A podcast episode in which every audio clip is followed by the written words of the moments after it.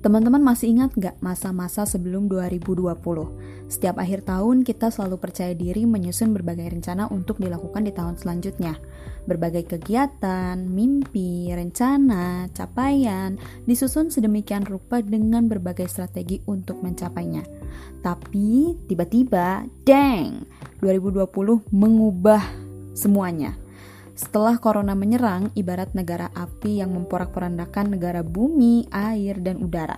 Corona juga meluluh lantakan semua rencana yang udah kita susun dengan penuh harap dan percaya diri. Gak pernah terlintas di pikiran kita pandemi akan datang dan menarik rem kehidupan. Semuanya berhenti seketika. Kita panik karena semua rencana tidak bisa dilakukan dan akhirnya gagal total. Sudah pasti kita kecewa karena semua bayangan yang kita harapkan lenyap dalam sekejap. Nah, teman-teman, hal ini disebut sebagai ekspektasi. Kita menaruh ekspektasi di tahun sebelumnya bahwa kita akan melakukan A, B, C, D, tapi kita lupa dengan peluang hambatan yang mungkin akan terjadi kapan pun. Seperti corona ini, kalau kita tidak mempersiapkan diri untuk peluang kegagalan, besar kemungkinan kita akan merasa stres dan kecewa. Ekspektasi bisa menempel di mana aja teman-teman. Entah itu ekspektasi terhadap situasi, ekspektasi kepada diri sendiri, bahkan ekspektasi kepada orang lain. Ekspektasi yang terlalu tinggi juga bisa berakibat buruk jika kita tidak mempersiapkannya. Misalnya, seperti beberapa hari kemarin mungkin teman-teman yang punya Twitter atau uh, eh, IG pasti pada punya lah ya. Uh, ada kabar rame banget nih ada artis yang sedang ramai terkena skandal video. Nah, selama ini si artisnya ini memiliki image yang polos, ceria karena memang dia juga termasuk uh, minor, teman-teman. Oh, dia minor nggak ya? Pokoknya ya masih di usia remaja lah ya. Tapi ketika berita itu muncul, boom, semuanya langsung komentar kecewa, bla bla bla bla bla. Artinya para penggemar atau netizen ini sudah menaruh ekspektasi kepada artis ini dan ketika ekspektasinya berbeda dengan realita sulit untuk menerima dan akhirnya berkomentar buruk. Nah, teman-teman pernah lihat meme yang uh, memperlihatkan ekspektasi versus realita. Nah, itu juga sebenarnya sebagai gambaran kecil bagaimana uh, seringnya ekspektasi yang kita harapkan dengan realita yang terjadi itu selalu berbeda. Nah, ini sama halnya ketika kita berekspektasi pada diri sendiri. Hal ini kadang tidak disadari, teman-teman. Kita pengen diri kita mencapai A di umur segini. Setelah selesai pendidikan mau melakukan B, nanti nikah mau di umur C, ingin kerja di D dan lain-lain lainnya. Namun, ketika situasi belum mendukung, semua ekspektasi itu hancur dan harus dirombak lagi dari awal. Kita akhirnya tidak bisa menerima kondisi diri sendiri dan ketrigger ketika melihat orang lain seusia kita atau lebih mudah mencapai sesuatu lebih dulu. Nah, gimana dong caranya biar nggak stres tentang ekspektasi ini? Nah, ada yang namanya manajemen ekspektasi. Ini salah satu life skill yang harus kita miliki untuk bisa mengelola ekspektasi dan kekecewaan ketika situasi tidak berjalan sesuai harapan. Manajemen ekspektasi merupakan salah satu cara kita agar tetap waras dalam hidup. Nah, yang pertama, teman-teman, kita harus bisa menerima keadaan dan mensyukuri keadaan. Ya, kedengarannya memang klise ya, teman-teman, tapi ini benar-benar ampuh. Nah, aku mau cerita dulu. Kemarin malam, aku sempat ngobrol sama temanku tentang segala hal yang terjadi pada setahun terakhir ini. Kita ngobrol tentang saat jadi mahasiswa yang dulu super sibuk sekali dari pagi sampai malam, uh, selalu ada kegiatan, lalu kita bisa mencapai A, B, C, D sesuai rencana, lalu tiba-tiba saat pandemi semuanya berubah. Boom, bener-bener berubah banget terutama temanku ini uh, dia dapat kejadian beruntun yang dia nggak pernah sangka sebelumnya dia nggak pernah membayangkan hal itu sebelumnya. Dia kehilangan ayah kemudian anggota keluarganya sakit hampir semuanya mimpinya untuk bisa bekerja setelah kuliah juga terhambat kemudian uh, dia ada cita-cita ingin ke sana, ingin ke sini, ingin kerja di sana, di sini juga tertunda karena harus membantu di rumah dan eh, hal-hal uh, lainnya. Yang tadinya dia bisa pergi ke mana aja, selalu happy, sekarang jadi benar-benar banyak pertimbangan ketika akan melakukan sesuatu. Dan uh, aku juga sempat cerita pada temanku yang uh, karena aku terbiasa memiliki kegiatan setiap hari, lalu tiba-tiba harus di rumah aja dan malah jadi overthinking dan belum bisa menerima keadaanku, hasilnya malah jadi ke-trigger kalau misalnya lihat orang lain udah mencapai A, B, C, D. Nah, sebenarnya masalahku tidak seberapa dibandingkan dia, tapi kadang-kadang aku merasa aku adalah orang yang paling kesulitan di dunia. ya emang gak tahu diri sih ya. Tapi ya teman-teman, uh, namanya sedang overthinking pasti kita selalu merasa diri kita itu orang yang paling menderita. Kok bisa?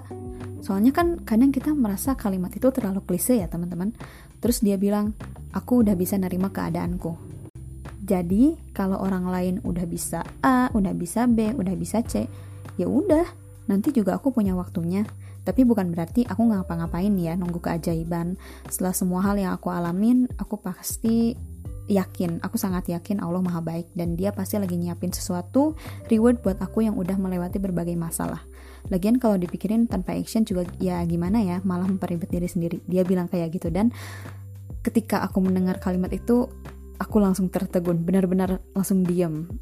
Karena itu sangat-sangat menohok sekali dan itu membuatku sadar aku masih belum bisa menerima diriku sendiri. Aku masih tersadar ketika aku melihat uh, orang lain di media sosial yang sudah mencapai sesuatu di umur kita yang sekarang misalnya untuk teman-teman yang satu yang sebaya denganku dia udah bisa mencapai ABCD lalu aku langsung menghindari itu. Aku masih menghindari itu dan aku sadar oh ternyata aku belum bisa menerima diriku sendiri. Aku belum bisa menerima keadaanku yang sekarang gitu dan ternyata aku sadar bahwa aku memiliki ekspektasi yang sangat tinggi kepada diriku sehingga itu yang membuatku sulit menerima. Dari sana aku sadar bahwa menerima keadaan tidak sesimpel itu. Menerima keadaan memiliki efek yang sangat besar untuk kita untuk bisa menjalani hidup dengan tenang ke depannya.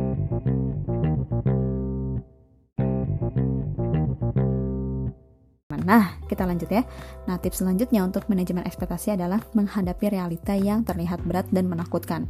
Hal ini memang sulit untuk dilakukan ya teman-teman, apalagi kalau tidak terlatih, pasti akan memberikan beban yang sangat berat dan akhirnya kita malah takut sendirian. Hmm, aku juga sering bercerita dengan teman-teman yang merasa takut saat dapat panggilan kerja, wawancara, atau takut dengan masa depan yang gelap karena di umur sekarang masih belum mencapai apa pun. Kayak semacam ini memang cukup aneh sih ya teman-teman. Kayak kita melamar pekerjaan, terus ketika kita mendapatkan wawancara, panggilan kerja, itu malah jadi takut teman-teman. Gak tahu kenapa. Banyak banget teman-teman aku yang bercerita, uh, ketika dia dapat panggilan kerja ih gimana nih? Aku kok takut ya? Aku kok nggak mau ke sana ya? Gitu dan lain-lain sebagainya. Hal itu kerap selalu datang teman-teman. Nah apakah teman-teman yang dengerin ini juga pernah merasakan itu dan juga teman-teman, hal yang paling sering ditakutkan adalah waktu dan umur. Takut ketuaan, takut susah nantinya, dan lain-lain. Apalagi khusus buat perempuan punya kekhawatiran tersendiri. Perempuan seolah punya limit dan harus segera bergerak sebelum masa kadaluarsa. Kalau udah ketuaan, perempuan akan sulit diterima. Aku dan teman-teman sering kali mencoba menerapkan mindset bahwa umur itu hanyalah angka, yang penting kita terus bergerak.